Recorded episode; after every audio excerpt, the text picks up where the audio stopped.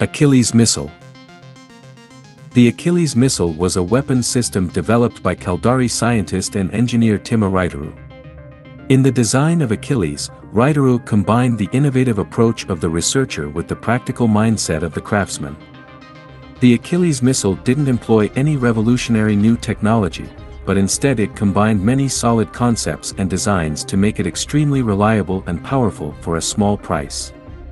Forty years ago, Raitaru offered the blueprints for sale on the open market.